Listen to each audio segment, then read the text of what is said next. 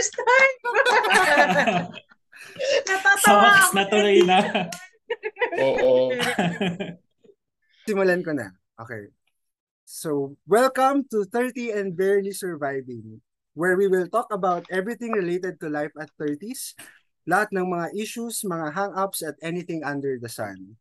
So, disclaimer lang, ah, wala sa amin ng expert, ah, wala sa aming psychiatrist or sociologist.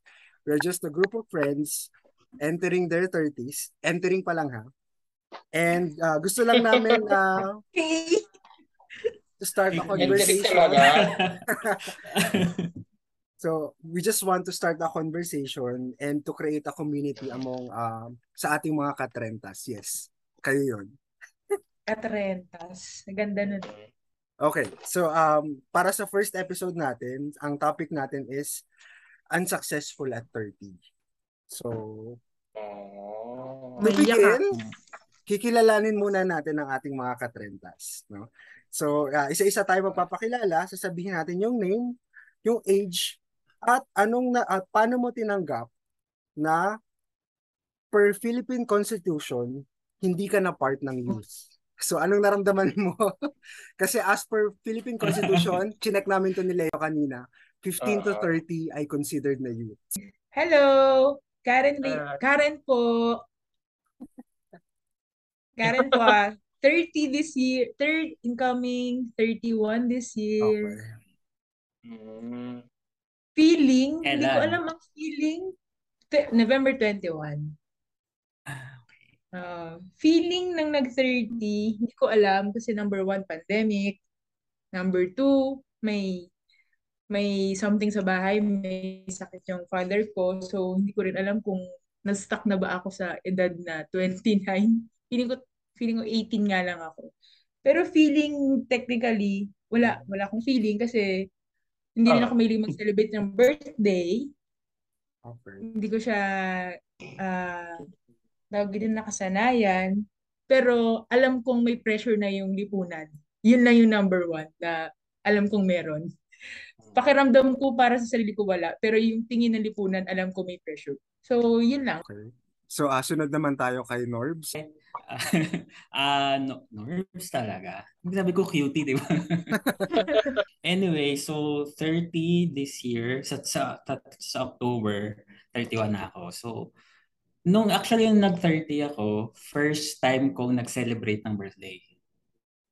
Na, I mean, I mean, nag-celebrate with friends. First time kong ginawa yun na nag-celebrate ako with friends. And honestly, feeling ko lost ako. feeling ko lost ako nung nag-30 ako. And going up, malapit na ako mag-31, ay feeling ko parang nagmamadali. Kasi parang 30 ka na, dapat mayroong sama, mayroon ka ng na-establish na or naging successful ka somehow sa certain parts ng life. So, yun. Feeling ko kailangan ko na magmadali. Yun yung na-feel ko nung nag-30 ako. Okay. Okay. Next na. Siyempre, ako kasi hindi ako yung pinakamatanda. Candidate number three. Hi mga ka-30. so, ah, a- ako si Ron Buwan lang naman ang tanda ko sa'yo. Ako ay ah, 33 years old. So, kaka-33 ko lang nung June. And, sigu- Hoy, 33, hindi. ah, 32, kaka-32 ko Parang pa. Oh my God. news. Nagmamadali ako. Ito yung literal na nagmamadali. Ah, 32 pa lang. Literal. So, feeling, ah actually, ang tagal ko nang nafe-feel yung parang na-stuck ako somewhere. Si, ah especially nung pandemic. Alam to ni Mayora Kay. Oh, ni Karen, nga palang pakilala niya dito. na um, na-stuck ako sa time loop na ano na nangyari. So, ah oo nga, no, nung pandemic yung time na nagkaroon ako ng mental breakdown. I had to go to a therapy.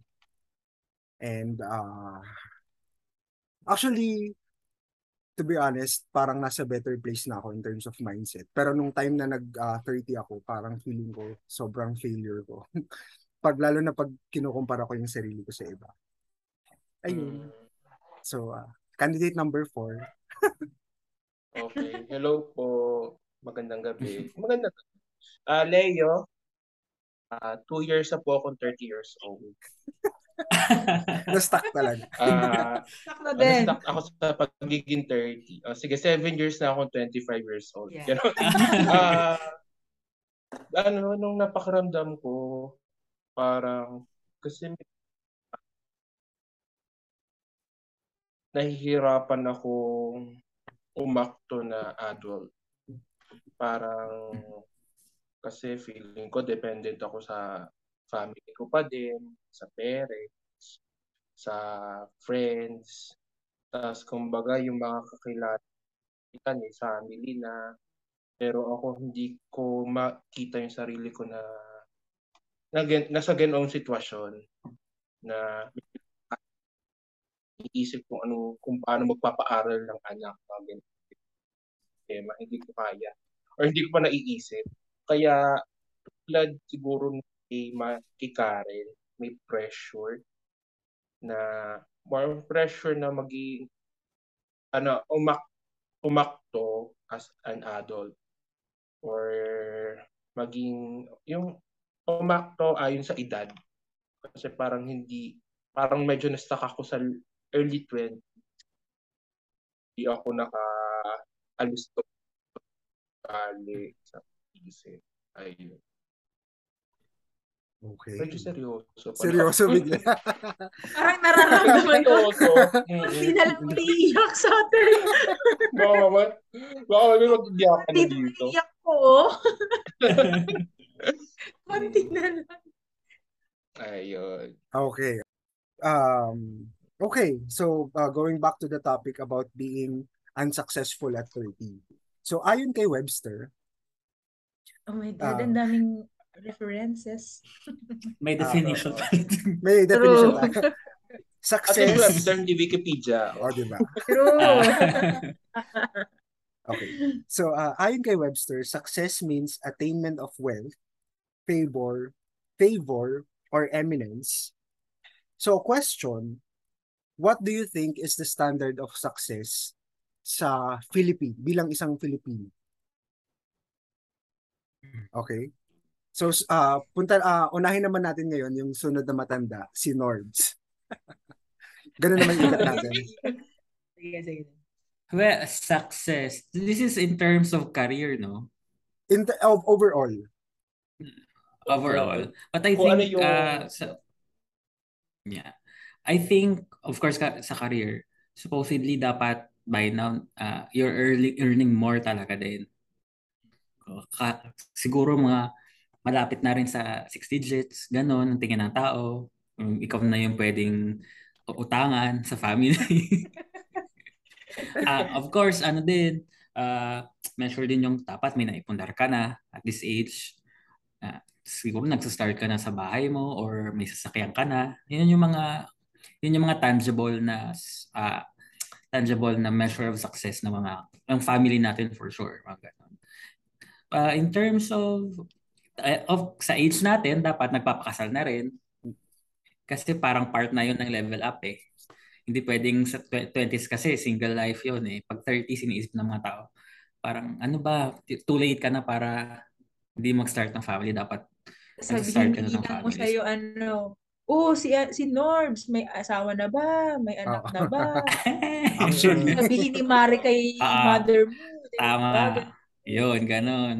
Or kung iniisip nila, nangungupahan ka pa din. Ano, ano ba to? Tagal na nagtatrabaho, nangungupahan pa din, nagbulok. Mga ganon.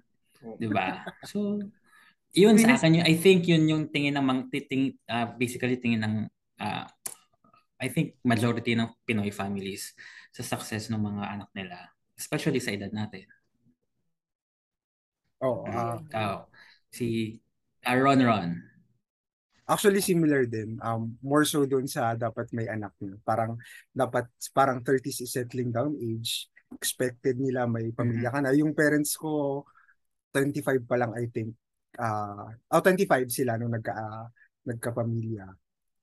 Similar din dun sa mga ah, relatives ko. Usually around 20s, nag-start na sila. So by 30s, dapat medyo malaki na yung anak mo actually. And then expectations Yeah. natin sa pera, kailangan ah, six digits na yung sahod mo, nasa managerial level ka na. And then, ah, siguro nakapawang ibang bansa. And um yeah, think uh similar din doon. Mhm. Oo. Ikaw, uh, Leo, ano sa tingin mo?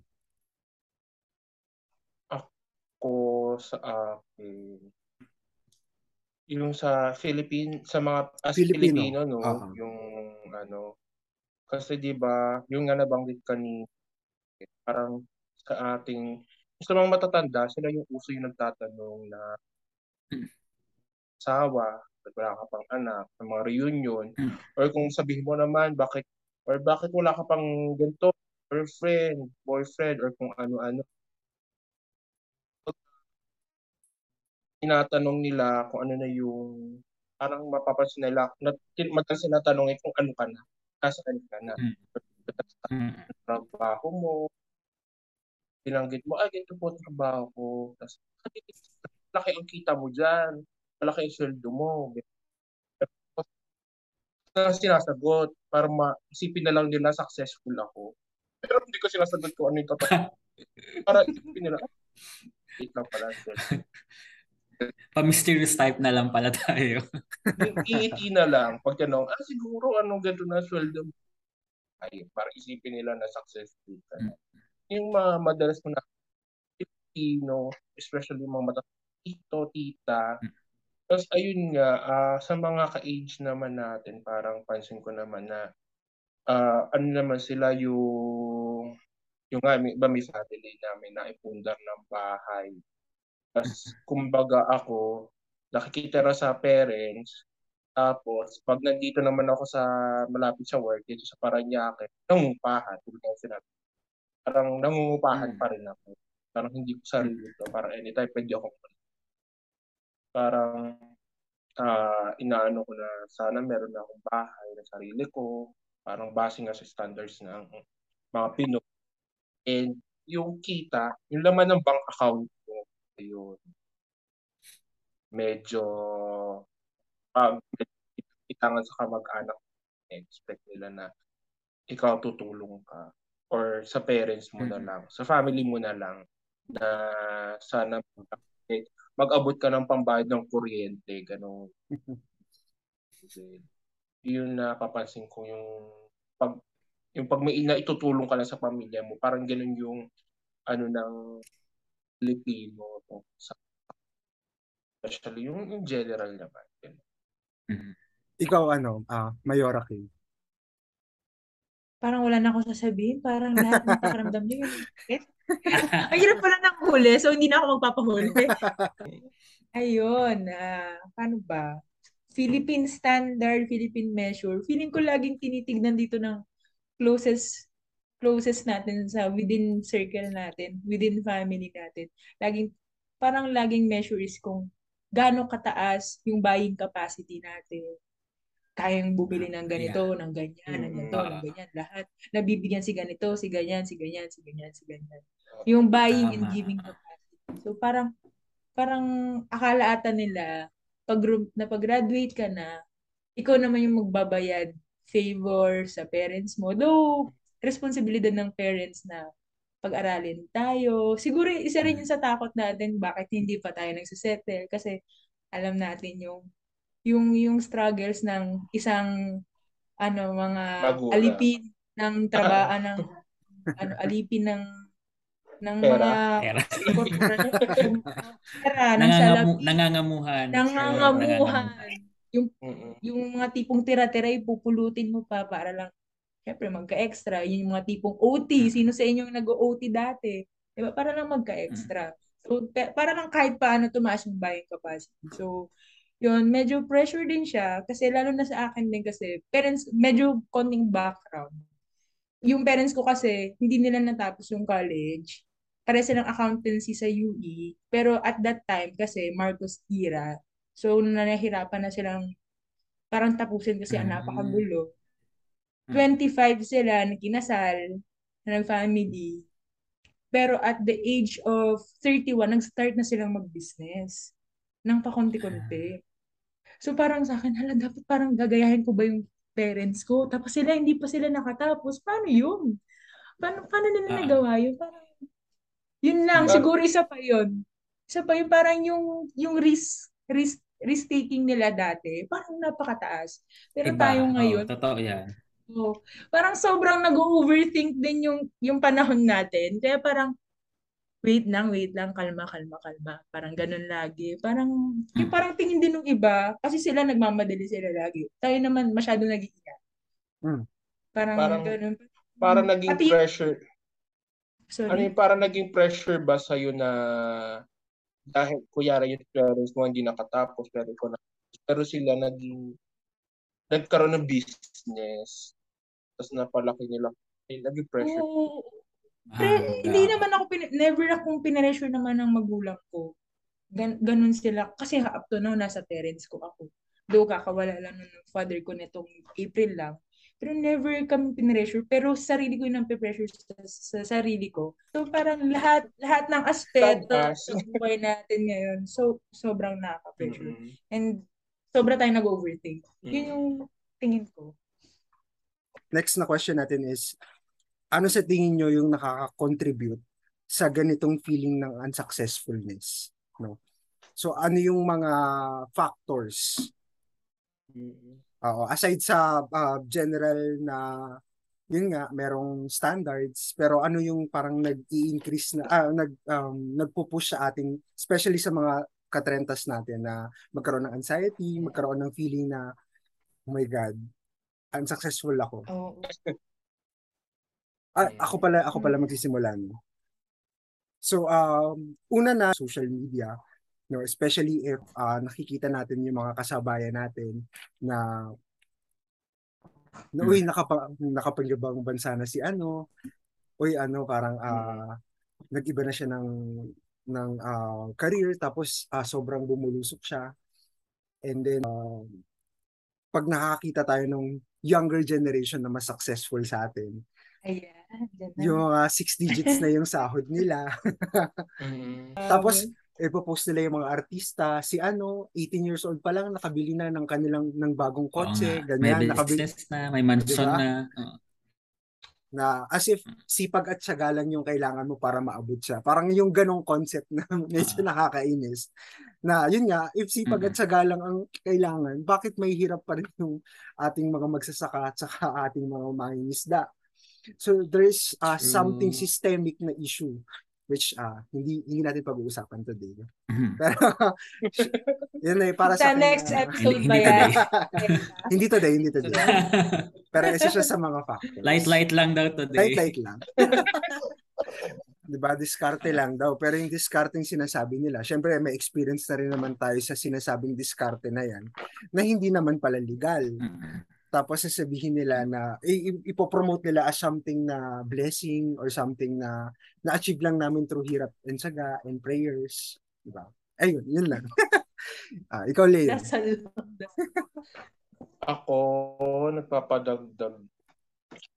Yung ano, parang ano rin, yung sa sarili, yung sa na, parang ganun, sarili ko. Ah, may pagka-inggitero kasi akong tao. Mhm. O inggitero ako. O, Seconded, seconded. in, inaamin ko, inggitero po ako sa mga nakikita ko sa Facebook, so, yeah, sa TikTok, platform. Parang kasi yung nakikita, yung kaigaran natin, hindi ko maisip kung paano sila nakakapag-ipon. Kuyari, pag kuyari, yung talagang iniisip ko, paano yung, paano yung iba nakakapag-ipon para sa kasal? Yun pa lang ha, nainggit na ako. Paano nila gagawa? Grabe, Mm. yung worth ng kasal, yung last segue ko, yung itong kasal ng pinsan ko, itong, itong September. 1M? Saan yung hinugot yung 1M? Oo. Ba? Kaya Hinugot. nga, di ba? Yun. Yung mga, Mer- Grabe meron, yung mga, talaga. meron akong kay- kaibigan na dalawang beses pa silang kinasal. So, Ah! may 2M yung ano na. Sabi ko, "Oh, Saan nyo kinuha yung pera? Paano? Diba? Parang, y- Ay, yung naku. ganoon, yung mga parang ganoon, parang napapaisip ako, hindi ko kaya mag-ipon ng ganoon. Parang ngayon pa lang yung Mhm. concert pa lang ng Blackpink, hindi ko alam paano ko ipunin. Yung VIP ticket, yung pa lang, di ba? Ano lang yung kumpara sa kasal. Tapos, ah yung iba may kotse na sarili, nakikita ko. Tapos ako, iniisip ko, kaya ko ba maghulog ng monthly sa kotse na ganito na hindi nasasacrifice yung ang kailangan ko. Makakain pa rin ako na gusto kong kain araw-araw. Hindi, pero mm-hmm. sarili ko para sa coffee. Pero ganito. May pagka-inggitero din talaga ako na uh, yung yung mga kakilala ko na nasa ibang sana yung nag actually nagkakaroon sa ibang bansa yun nainggit ako doon. Kasi parang gusto ko din kasi pag-aral abroad pero hindi ko siya magawa. Hindi ko alam bakit. Uh, hindi ko alam kung kasi hindi ko alam kung anong kulang kung saan ako kulang ganoon nagtry ako before, parang hindi swerte. Tapos, hindi ko alam kung anong ginagawa ng iba na hindi ko nagawa. Kaya medyo, ano ko, parang, yun, ingit ko nga sa iba. And, uh, yun nga, yung mga nakikita ko sa mga pinopost sa mga kakilala natin ko. Kaya nag-unfriend ako sa Facebook successful kung kakakilala. Para hindi na ako maingit sa kanila. Actually, magandang coping Tama, mechanism yan. Mag-unfriend ng ano, mga successful na tao. Huwag nang, huwag silang pansinin. Ayun. At saka siguro, actually wala rin namang pressure din galing sa parents na ah, nung ano namang panganahon na nawalan ako ng work nung pandemic tapos, nagkaroon pa ako ng mga medyo mental breakdown. So, yung parents ko nagsasabi kung, friend, kung hindi ka ready, huwag ka para sa kanila ng galit. Pero yung sarili ko, pinapressure ko, hindi kaya. Kailangan ko mag-work. Dapat sa ganitong edad na may kinikita ako gano'n. Then, before na magiging feeling ko na unsuccessful ako sa sarili ko na yung nakikita ko okay. sa social media. So, ang nabanggit ko na is social media. And then, uh, siguro yung mga, oh, hindi ko pa pala nabanggit, pero yung mga kamag-anak. And then yung mga napapalabas sa TV na, yun nga, na nagpapakita ng uh, masyadong mataas na standards nga. And nagpapakita ng success ng ibang tao na parang hindi naman attainable for all. And si Leo. TV nga, sa TV din. Mm-hmm. Yung pagiging inggitero. Yeah, pagiging inggitero natin. Well, valid naman. Ano, um, lahat ng feelings natin ay valid. As long as hindi ka naman Pero nakakasakit yung, ano, ng iba. Yung, yung, sige, go. Yung inggit naman siguro, parang doon na rin siguro pumapasok din yung nakikita nga natin sa social media, sa TV. Ah, mm. Effect na rin siya. Uh, then afterwards, ba, ba, after mo mainggit, ay from nanood ka ng social media, na-engage ka, mag-overthink ka na. Oh. Parang ganun hmm. lagi yung cycle. Madadown ka, then magsha-shutdown ka, babalik ka ulit, mag-social media na naman tayo. parang cycle talaga siya. So parang, pero kung i-realize pala natin, parang social media yung bagong, parang mas bago siyang factor talaga, major factor, bakit din siguro ka, sobrang stress ang mga katrenta. Parang mas dumagdag Source yung ng pressure. depression. So, True. parang dati mga kamag-anak lang. Ngayon, social media na. Oo. social media. Tapos, social media na Diba? Tapos yung kamag-anak na nasa social media. Times to yung power. Totoo. So, mas may, eh, ano din sila, may mas capacity na sila makita yung buhay mo. Dati, makikita ng uh, buhay mo pag yeah. may binyagan, may kasalan, may festa. Diba? So ang sinasabi ba natin sa mga ka-30, i-unfriend lahat ng mga kamag-anak? Oo. oo. Actually, naka-star yung Unfriend, suggestion ni Aaron sa akin, ni, Kuya, ni Leo sa akin, na uh, nakalagay dito sa akin, unfriend successful friends. Pinagtag mo kamag-anak. Grabe naman yun. Tignan mo sa ano ko. Na, na yung sa notes ko. Unfriend. Ano kayo? Wait lang. Hindi ko ready. Nag-notes kayo? Ako, hindi, ako, si Karen lang. Si, si Karen ang magsa-summarize ng ating ano discussion ngayon. Uh, Magmi-minute of meet lang ko. bilang Karen, ikaw yung mahilig sa atin sa note, ah, uh, notes. Magna-notes ako. Mahilig sa Para notes. sa Kaya ko lang na-gets. Oh my God! Ano ba ibang meaning? Ano, ano, ano? Mahilig magsulat. Wala akong ibang Kasi nasabi ko. doon. May lang, magsulat. Talaga, ibang eh. episode to. Ibang episode, Ibang ibang episode. episode. yung mga, ito yung episode na pang madaling araw. Gano'n? Tulog na mga mga ka-30 lang na mga nanonood. So, pwede na yan. May ano, may ano ka pa Mayora? May idadagdag. Mm, medyo dagdag, back, ano lang din, backtrack.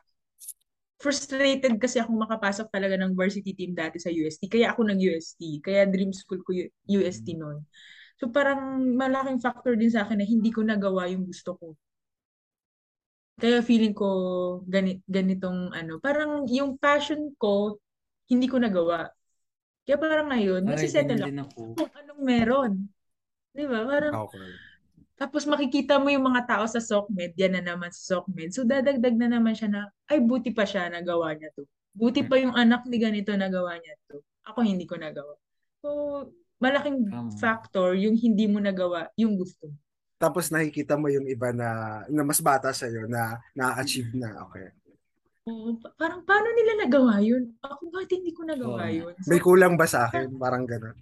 Oo, may kulang ba? Hindi ba ako magaling? Hindi ba ako katanggap-tanggap? Ay, Hindi ka ba madiskarte? Liza. Kulang ka ba sa sipag at syaga?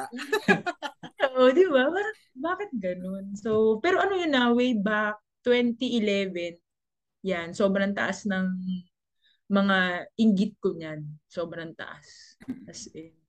So, dapat yung 20s pa lang, meron na tayong podcast ba? For Oo, 20s. Oo nga. 20. Eh, hindi pa uso nun eh. Yun, Okay. Yung, yung akin, passion. Okay. So, ano, uh, sundan ko lang yung sinabi ni Karen. Kasi medyo personal din yung yung sa passion. Kasi al- al- alam mo naman natin lahat na yung same tayo ng pinag-aralan, no, background. Ano. Pero hindi ako ah. kasi, Diba, pinag-aralan natin. ibang course ka. Ibang episode ba marireveal yan? iba episode, oo. Ah, Pero ako kasi, I've always wanted sana no sa arts.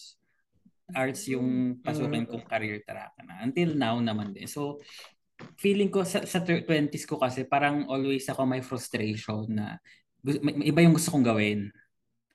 Iba yung gusto kong gawin kaya hindi ko ma-push yung sarili ko sa current na career track ko. Hindi ko magawang maging mag-aim na maging successful kasi uh, back of my mind, iba yung gusto kong gawin. Parang Okay. Ah, ako kasi parang gusto ko kung ah, pumasok sa photography, talaga gusto ko siyang gawing career.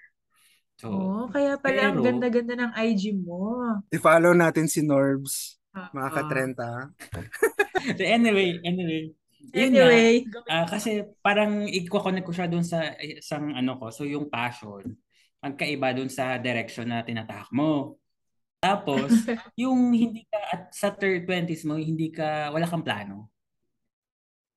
Yung Mm. kasi parang based on experience pa rin siya. Wala kang plano. So, hindi mo alam kung anong direction mo. So, ah, kung wala kang plano, you don't hindi mo alam kung anong goal mo, anong magiging measure mo ng success. So, kung nasa 30s ka, wala ka pa rin plano, paano mo i-gauge sa sarili mo kung successful ka, di ba?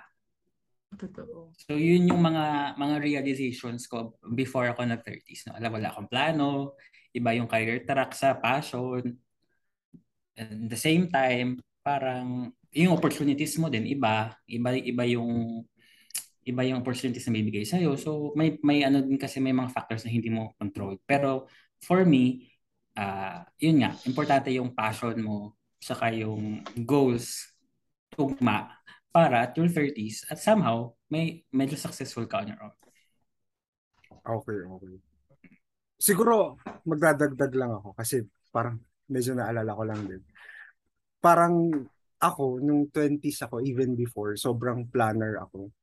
Um, meron akong nakaset na goals na pagdating ko ng 25, ganito ako. Naalala Ipasok mo ko lang ng konti. Ipasok ko lang ng konti. Nung naka-work ko si Ron Ron, nagulat ako sa kanya. Ini-excel niya buhay niya? Totoo ba to? Ah, Na ganito palang tao, ini-excel niya buhay niya? Parang sabi ko, iba to, ibang tao to, grabe, grabe. Parang hindi ako ganun. So anyway, segue ko lang, nagulat ako sa ganun. Oh, ngayon ko lang naalala na ganun nga pala ako kasi hindi na talaga ako ganun ngayon. Kasi dati, ah Parang dati at talatang gastos mo naka-Excel. ah, Tama meron ba? meron akong KPI for its Oo. different different targets, parang physical, ito yung targets ko sa katawan ko, ito yung mental, ment as in talagang Mm-mm. nakalist down siya. Meron akong contract sa sarili ko for the year, for ah, may contract ako sa sarili ko for Oh 5 my years, for 10 God. years. Alam ko yung dapat by 25 ganito na ako. Dapat by 30 ganito na Ah. ako. And siguro talagang yun yung nakadagdag din sa akin. Yun nga, ah, sa ngayon, ah, sige go Leo.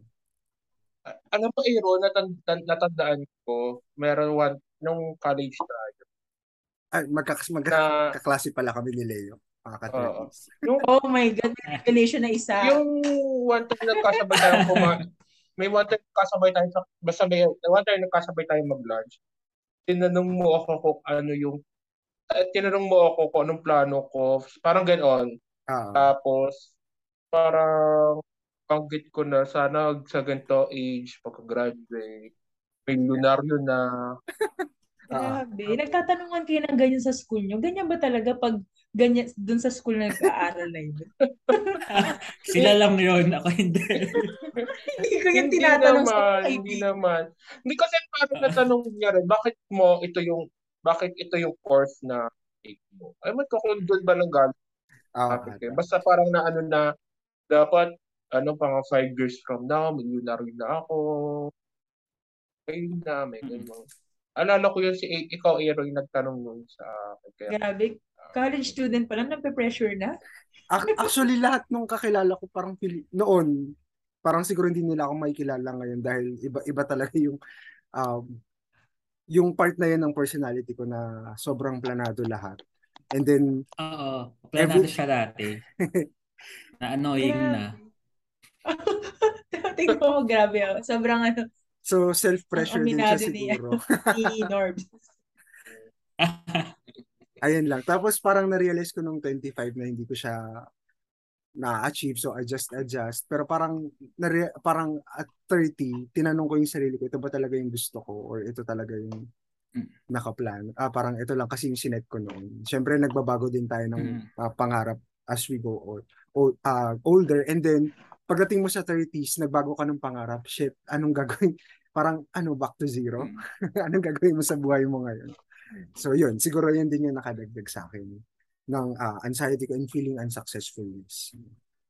Mhm. Ayun. Anyway, dapat Ay, wag na lang mag, Nag, katrentang nag-excel ng plano. So, dapat wag na lang mag-excel. dalaw Excel, iba.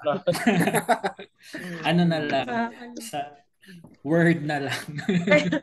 Siguro mas Notepad. i-discuss ko yung part na yun kasi meron tayong ah, mga ka-30s, may episode tayo na about sa ano yung ah, nagamit mo ba yung course mo sa ah, current na trabaho or sa ginagawa mo. Siguro doon ko na lang i-discuss fully kung anong nangyari before noon. Mhm. Tama. Okay, so uh, next topic na tayo, uh, next question na tayo. So given that um ganun na yung feeling natin, paano tayo nagko-cope ngayon? Ano yung mga coping mechanism na, gi- oh, na ginagawa natin? So, simulan natin ngayon kay Leo. Ako, ano ba coping mechanism ko? Yun nga, Isa, tina- unfriend yung ano. pero, actually, joke Sarap lang na naman yun. hobby. Yung, joke lang naman talaga yung pag-aan. So, ano, masaya naman ako sa mga friends ko sa successful. Pero hindi ako masaya sa hindi ko friend sa success. Hindi ko siya friend, na successful siya, hindi ako masaya. Ah, paano ba? Siguro isa katulad ni Aaron, nag kumukonsult ako sa psychiatrist. Ayun. Ah, sa mga professional kasi medyo hindi ko akalain sa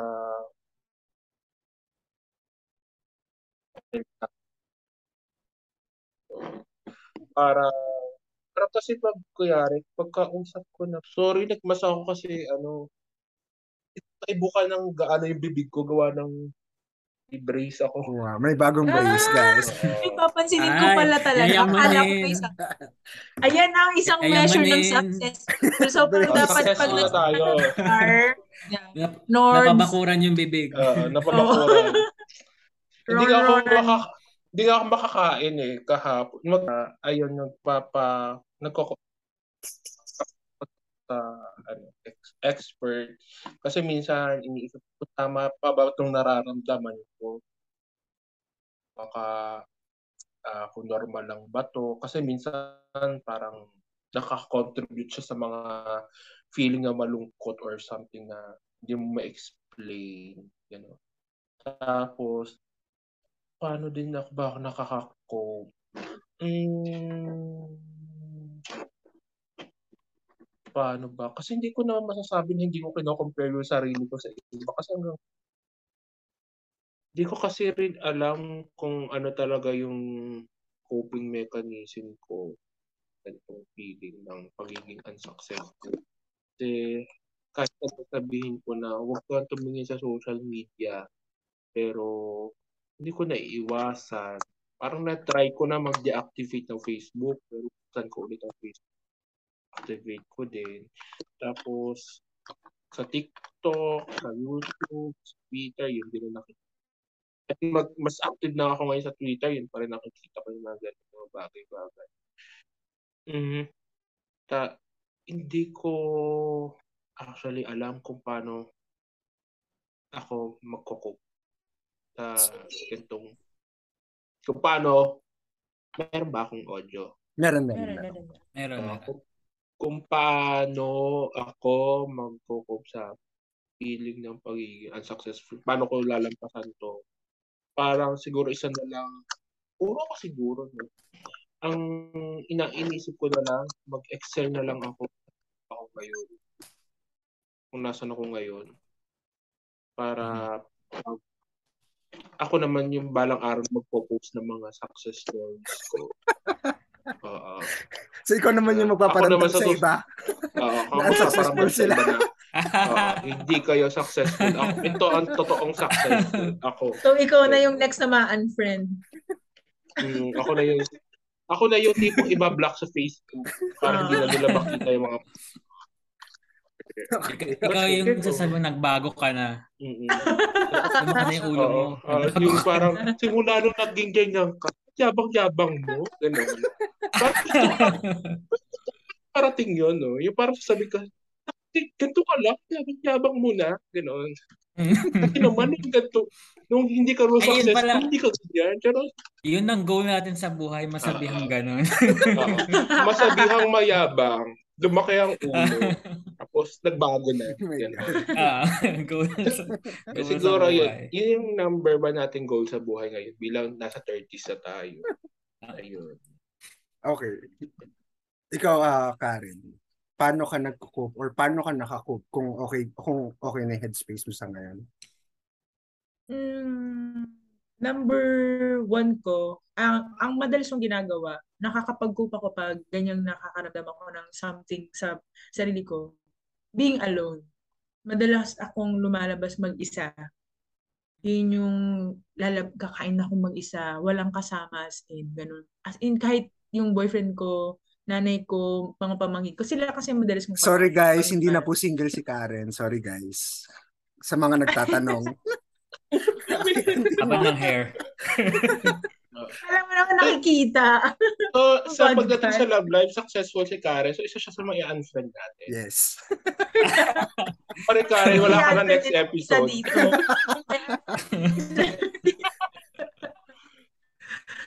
Ayun, Sorry, sorry, so tuloy, ano, yun ang, ah, number one ko talaga being alone. Pag na-stress talaga ako yan.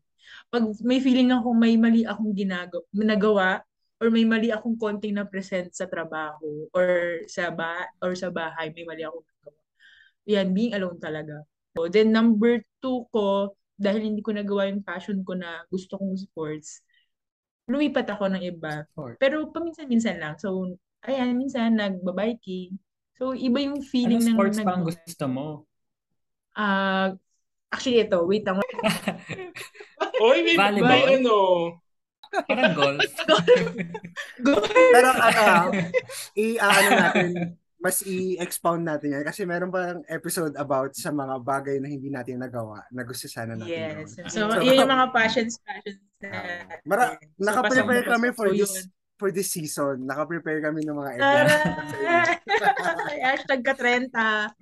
So yun, may iba akong ginagawa. Every weekend, binabalik ko na yung ano ko, yung physical Ano? activity. Bukod sa physical activity na may kasama, alam kong may hihirit dyan. Wala ah. O na mo na. Wala, wala. So Kasi yun, kilala- yun, being kil- as Kilala namin, kilala na namin kasi yung boyfriend mo. Tapos, alam ko madalas siya ngayon mag-OT. Kaya wala Huh? kang time. OT, overtime. Uti daw. OT, OT. Wala, di kami nagkikita. So guys, sa So, mga yun. 30, may ah, may time si Karen to meet you. Wow! Kasi hindi sila nakikita ngayon. Ganun. Hanap muna ng iba yung Karen. Ay, siguro, siguro, isingit ko lang din. Wait. Kala ko yung coping for ano, parang kahit ano pa lang, ano, mahilig din ako magsolo. Mahilig Hmm, ako, ba? Nung, na, nung magkakatrabaho pa tayong tatlo, kung saan man, Kung ah, si Ron, yun? Karen, Kung sino oh, na yun? magkakatrabaho pa tayo dati kung saan man. Pag na-stress ako doon sa trabaho natin, madalas ako manood mag ng movie mag-isa. Tapos pag yung sa work ko ngayon, parang nakwento ko na madalas, hilig ko yun dati yung pre-pandemic. Tapos natanong, hindi ka, hindi ba malungkot? Diba? Parang lagi Parang- questionable yun. Mm. Yung parang tinatanong nila, malungkot ka ba? Pag saka, pero hindi nila alam na mas ako masaya. Doon ako masaya. Mag, hindi, hindi ko sinasabing ano, gusto kong maging mag-isa habang buhay.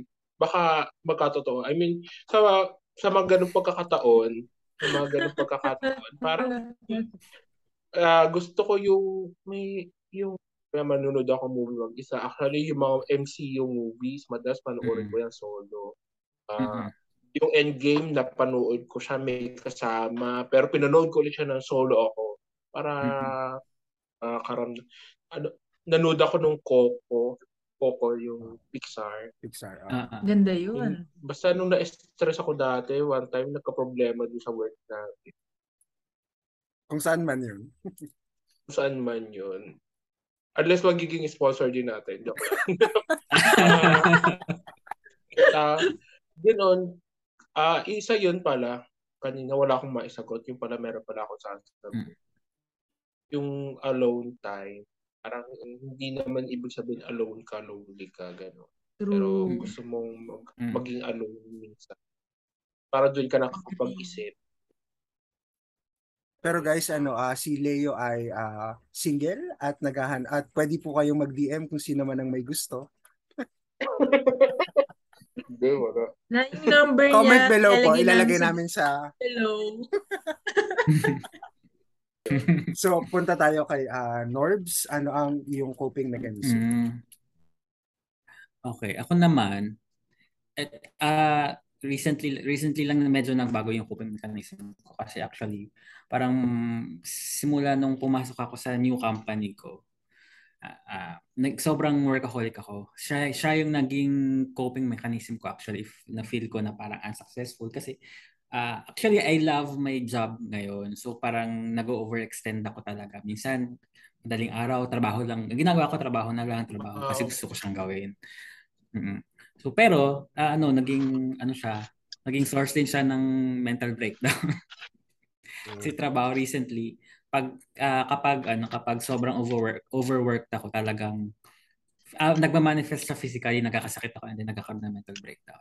So, tinigil ko na siya. Ako, ah, 4 p.m., hindi na ako nagtatrabaho.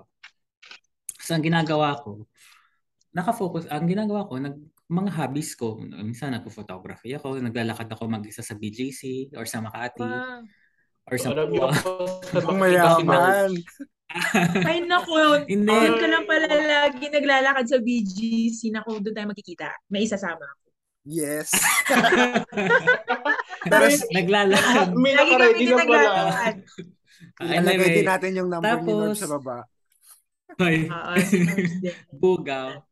Mm. Ah, bumalik na rin ako mag-gym kasi min, ah, minsan, Nice. lalo na paggabi, ah, yung utak ko kung ano-ano naiisip. So sabi ko, parang mabisi ako, mag-gym na lang ako. So, Parang minsan hirap pigilan ng... utak ko sa gabi. Oo, Hirap kaya mahirap. Lalo pa mag-isa ka sa bahay. Mag-isa ko sa bahay. eh. So, tapos wala akong makausap na ano. So, sabi ko, labas na lang ako, makakita ko ng ibang tao. Nag-gym ako ng mga dalawang oras, ah, hanggang, eight- hanggang 10 lang kasi yung gym, gano'n. Or, minsan, ginagawa ko, ah namumundo. Tapos, ano, nagtitake ako ng mga classes. Sa ano, Anong naka, classes? nakasub, nakasubscribe kasi ako sa ano, Coursera. Skillshare. Hindi ko alam, nakasubscribe pala ako doon.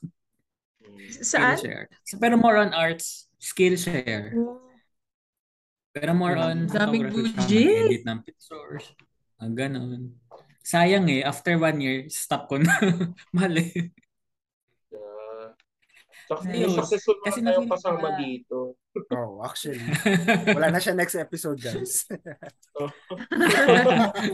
Hindi. Ayun lang naman kasi na feeling ko kasi ah kailangan mo mag-reconnect doon sa hobbies, sa passion mo outside ng work. Kasi si, so kung si work ang source of Stress. ah stress, si maghanap ka ng ibang source of inspiration. Okay, okay. True, true. Ikaw na, Ron. Ron. So, uh, for me naman, uh, same din kay Leo na nag, uh, nag-therapy ako for a while. And then, uh, actually, I'm taking medication now for anxiety.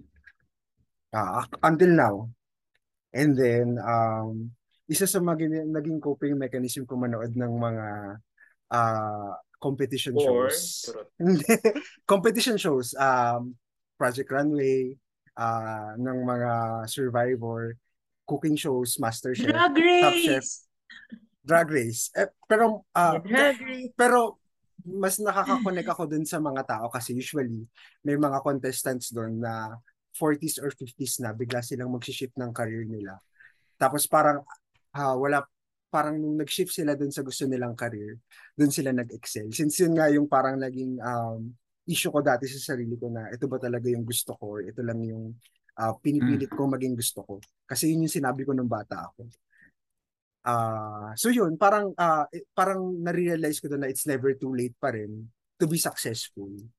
Na kahit 50s na sila, nag-switch sila ng career and then doon nila nakita yung passion nila. So parang mga ganun, nakakahanap ako ng inspiration. And then siguro, tinatry ko rin, um, sa ngayon kasi feeling ko, nasa mas okay na headspace na ako in terms of uh, accept, accepting yung successful na standards.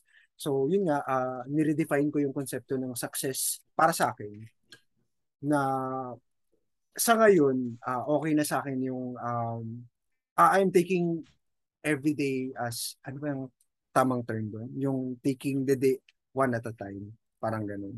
So bukas, ano yung goal ko? Instead na I'm looking at myself uh, for five years, parang titingnan ko lang siya, okay, bukas, anong targets mo? So, ganun pa rin ako. Hindi rin hindi na wala yung pagpaplano, pero ngayon, sa kinabukasan na lang. Or siguro for a week. And hindi na siya ganun Ma- ka-strict. mas realistic yung plan. Mas realistic na yung planning ko ngayon. Mm. So, Mm. yun ang aking coping mechanism. So, meron ba kayong uh, other thoughts and uh, opinions pa about being unsuccessful, uh, Miss Karen? Ayun, ah, parang medyo takeaway lang. Kasi parang based din sa mga nababasang articles from Pinterest, mga, yan yung mga uso dati, thought catalog ba yun, mga ganyan. Tapos mga, Mm-mm. Medyo nagbabasa, medyo nagpapaka-feeling professional din ako. Minsan nagbabasa ako ng mga Harvard Business, mga ganyan-ganyan. Para Ah. lang ba ma-inspire. Diba? Parang, Kami precious ganyan. hearts lang eh. Precious Hearts Romances. so, diba yun? Parang, parang laging sinasabi, magiging successful ka pag ginagawa mo yung bagay na masaya. Eh, parang sa atin ngayon, hindi, hindi natin siya ginagawa. So, ang laking factor pag hindi ka talaga masaya sa ginagawa. So, True. parang ngayon, mas naging evident siya kasi from the same the same um, colleagues tayo, this almost the same field. Hashtag ka-30, halos magkakaedad. yung environment natin parang pare-pares na hindi masasaya lahat. So, parang ano siya, parang looking for ano talaga yung parang passion talaga yung kailangan mo maging path forward. Hindi yung kailangan, yung passion mo para maging masaya ka. Para mas maging ma-feel mo, maging successful. Parang yun yung aking last takeaway sa pag-usapan natin tonight. Ah, ikaw, Norbs.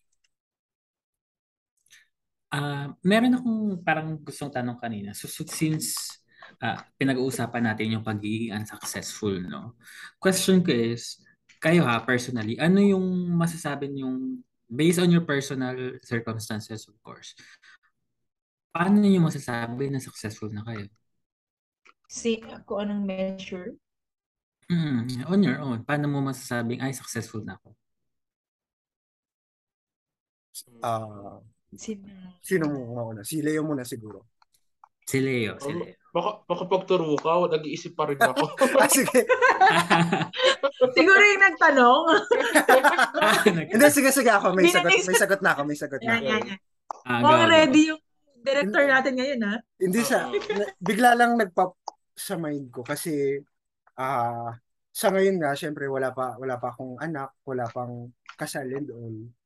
Parang sa akin, sa ngayon yung pinaka-focus ko is yung sa parents ko.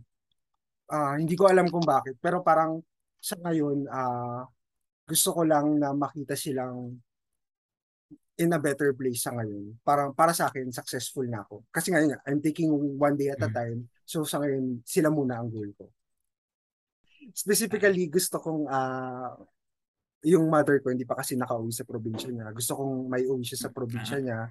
Gusto kong mabigyan sila ng business. So parang sa ngayon sila yung anak ko. Parang sila yung ah, targets ko. Ah. Oo. Oo. And aside from that, Mm. ah sa love life din, yes, sorry, sorry guys, may ano na ako. Hindi na ako single. Hirap din siguro, um, yun, maging magkaroon lang ng peace of mind yung ah, partner ko and ah, kami. Yun lang. Mhm. Peace of mind lang talaga sa lahat ng mga mahal ko sa buhay. Yun yung Ay. goal ko. Kasi ako, At may feeling ko, yun pag sinabi.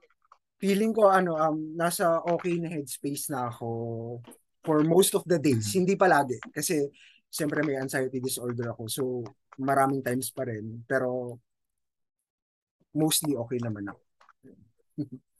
okay, ikaw Norbs, ah, may sagot ka na diba? Ako. Ah, ako ang feeling ko successful na ako kapag kapag hindi ko na kailangan tingnan yung price tag na gusto ko bilhin. Oo. Totoo yan. Uh, one measure din yun talaga sa totoo lang. Oo, totoo anyway, yan.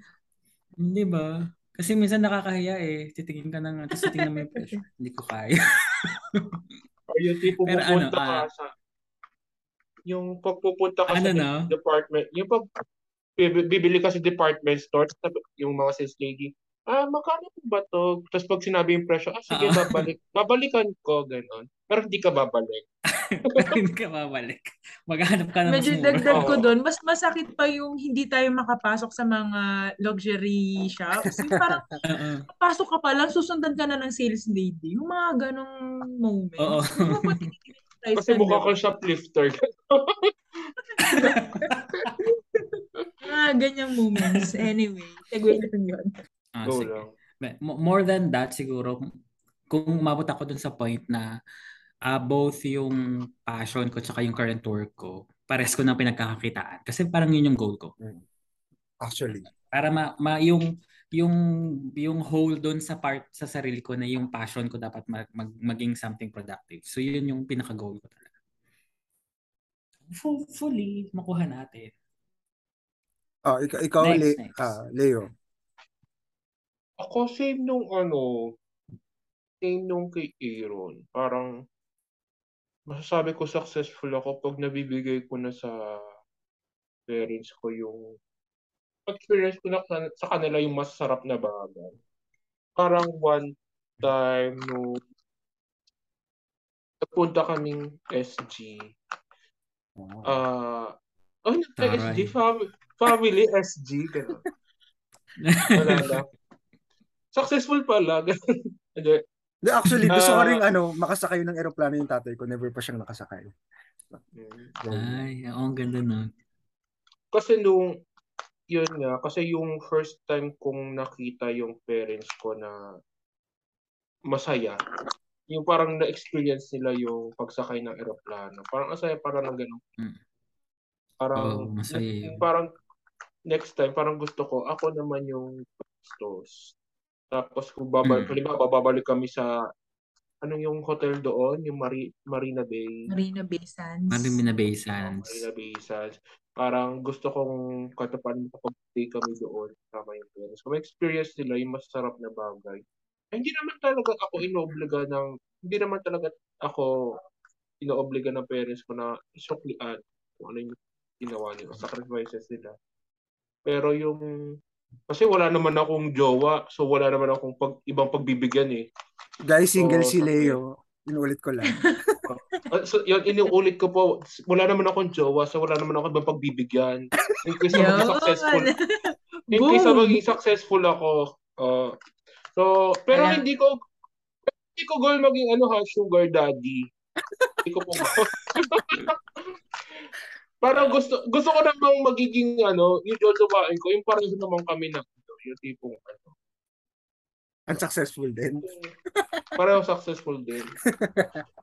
Sana ang sana engineer or doctor po. Ay! Ah, sorry. sana engineer or doctor. doktor. Hindi kasi gusto ko maging doktor dati. Hindi hindi ako naging doktor. ah, So, Sa ibang episode natin na-expound yan. so, al- so alam niyo na hi- so alam na nila yung isang hindi natin ano, hindi ako- hindi tayo doktor, ganun. Uh, isa yon yung ano, parang yung makita mo na ano, masaya.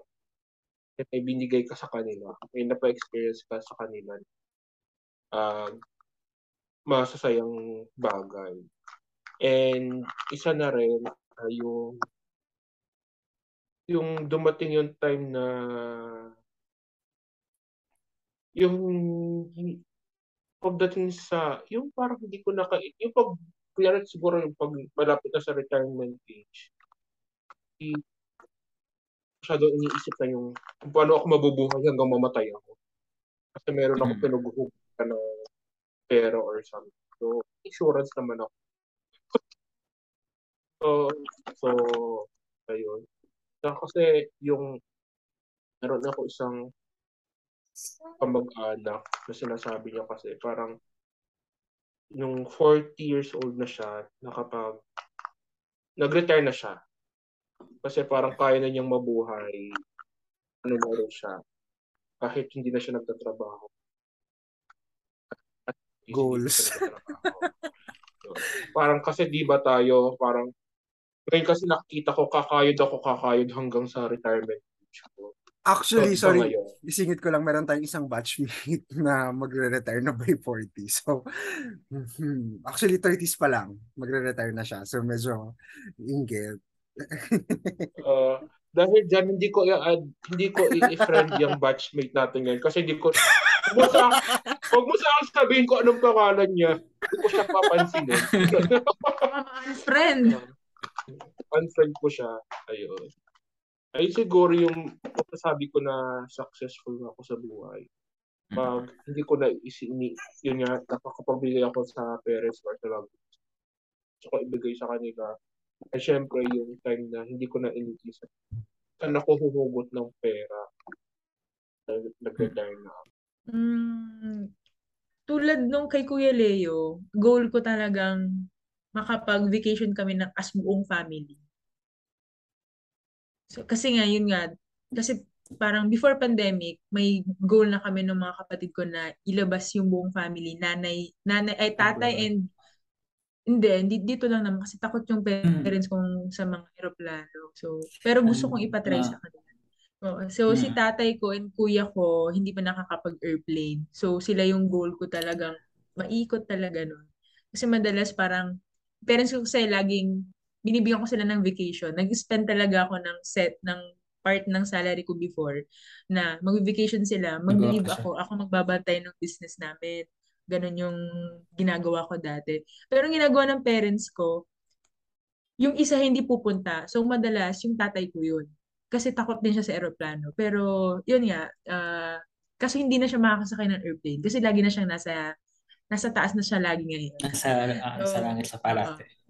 Oo. So, si pero recently lang feeling ko nabigay ko yung konting part na goal ko na yon before pandemic pa si kuya ko na isakay ko sa plane actually oh. this ano lang nitong August lang so masaya ako kasi ang saya ng kuya ko first, first time, time niya mm-hmm. nakalabas first, first time, time first time oo So, medyo kwento kong konti. Ang kasama niya yung dalawa kong pamangkin. Yung dalawa kong pamangkin nakakasakay ng airplane tinuturuan pa nila yung kuya kong sumakay ng airplane. Anong gagawin? Ibaliktad. Ipapakita niya yung reference. So, oh, siya pa yung tinatanong, ay siya pa yung tinuturuan. So, eh, yung pamangkin ko, isang isang 10, isang 11. Kuya ko, 32. Dapat kasama siya dito. Oo, oh, ganong, ganong level. So, feeling ko yun. Isa yun sa measure. Kaya parang para sa akin, may naggawa ako para sa family ko. So, masaya ako doon. Kaya medyo yung tama yung sinasabi nga ni Kuya Ron, parang maayos yung headspace ko ngayon. Kasi gawa nun.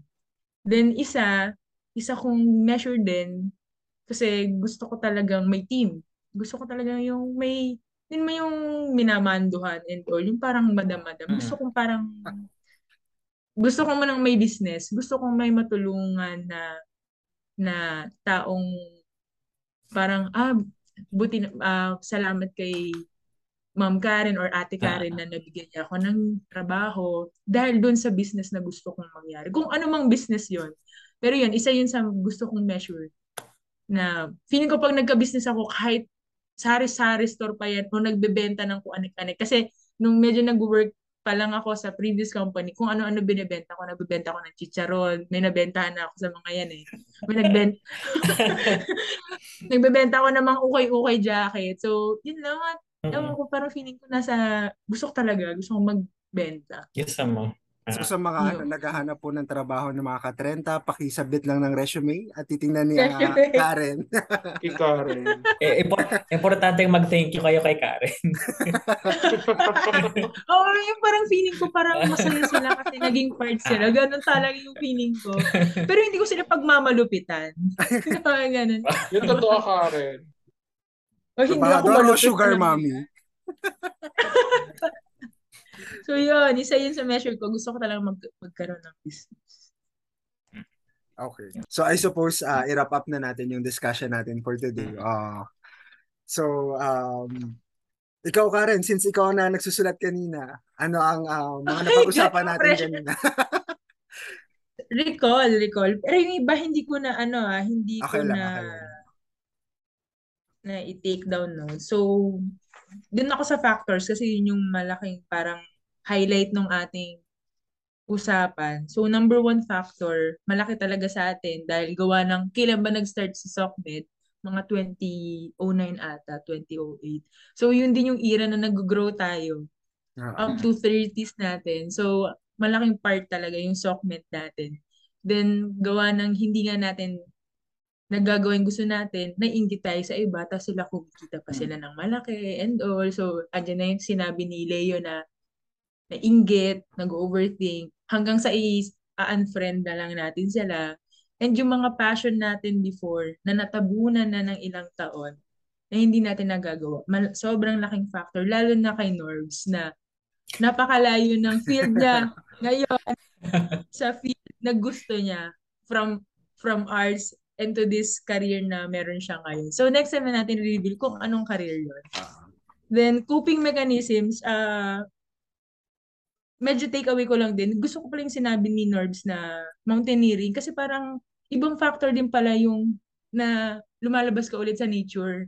Yung pala yung isa, yung parang nakahinga ka sa, sa malawak na lugar, green and green and blue yung nakikita mo hindi dumi, hindi ah. magulo, ingay. So, maganda nga pala siyang coping mechanisms. And yun, uh, ad- hindi man advice, pero uh, parang kung hindi mo talaga kaya, kung wala talaga nakakaintindi na sa'yo, sarili mo, hindi mo naintindihan, friends mo, hindi ka naiintindihan, in short, wala nakakatulong sa'yo, uh, magandang gawin na mag-seek talaga ng assistance to mga medical professionals kasi no judgment yung ibibigay nila sa'yo.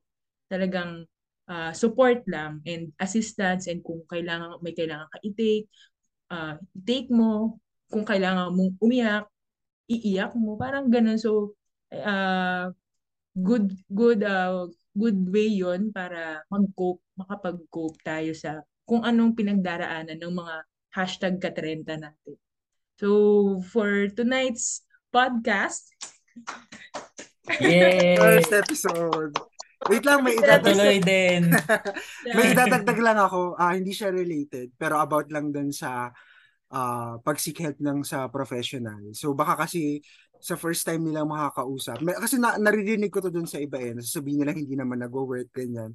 Uh, meron din professional na mag-fit sa'yo. Hindi hindi necessarily na yung first na makausap mo, siya na yung mag-fit doon sa pangangailangan mo. Kasi minsan meron din silang uh, meron din silang background na may may pre-existing din silang belief na hindi nagma-match doon sa iyo. So baka kasi sukuan na natin kagad kapag uh, sa first time na makakausap tayo sa therapy na parang feeling ko hindi to mag-work. You know? Uh, try to search for other therapists na mas okay, na mas makaka-jive sa'yo. Ayun, wala lang. Hindi siya related pero I think mas makakatulong to din sa ating mga katrenta.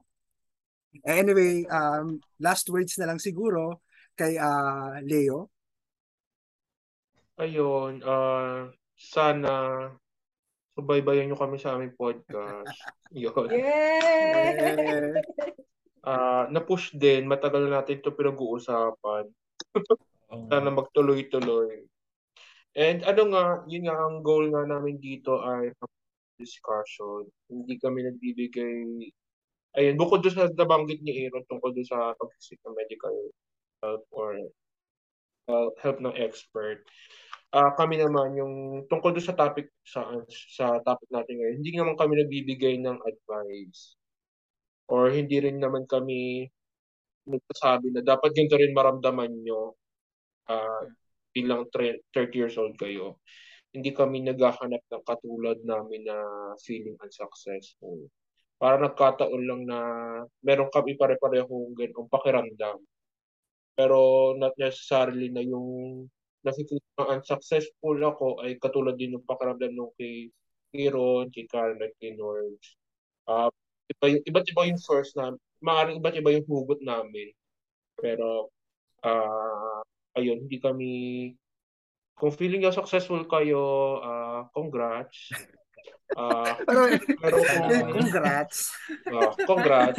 Pero ano, valid, unfriend. valid yung mga na, uh, va- unfriend, yeah uh, valid yung ano nararamdaman nyo. Kasi kung meron kayong mga kanya-kanyang opinion tungkol sa, sa success or pagiging successful or unsuccessful, uh, hindi namin sinasabi na mali tama kayo sa paniniwala namin or sa nararamdaman namin. Ito lang po ay base sa nararamdaman namin, hindi po kami nagpapaka-eksperto. True. Ikaw, Norbs, uh, any last words? Any last words? Hmm. Ano, siguro gusto parang gusto ko ito maging outlet to hindi lang para sa atin. Or, syempre para na rin sa sa mga manonood or makikinig na to na let's figure things out together.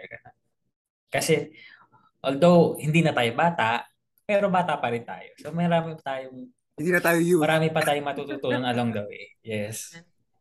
Ayun lang, yun lang yun yeah, ikaw Karen, uh, any last words?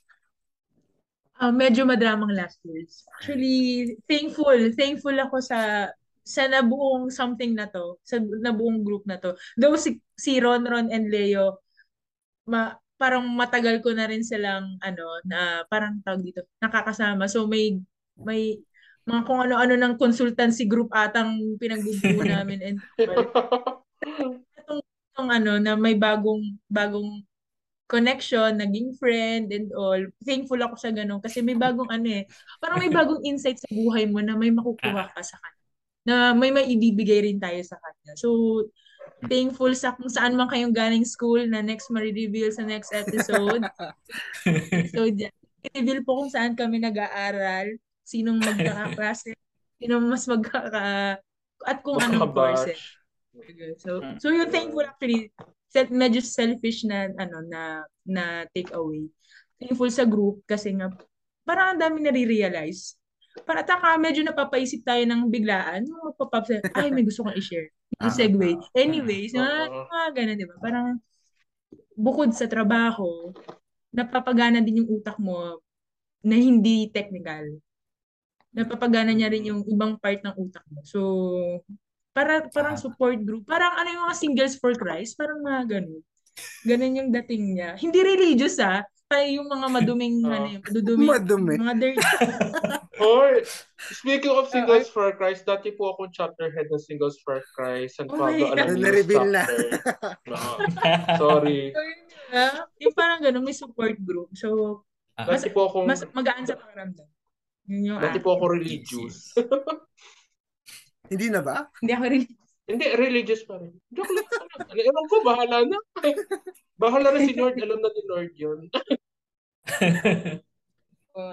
Ayun. So sa akin siguro ano, parang ah, isa na rin tong way, isa na rin tong bagong coping mecha- mechanism para sa akin. Sana True, magtuloy-tuloy. Oo.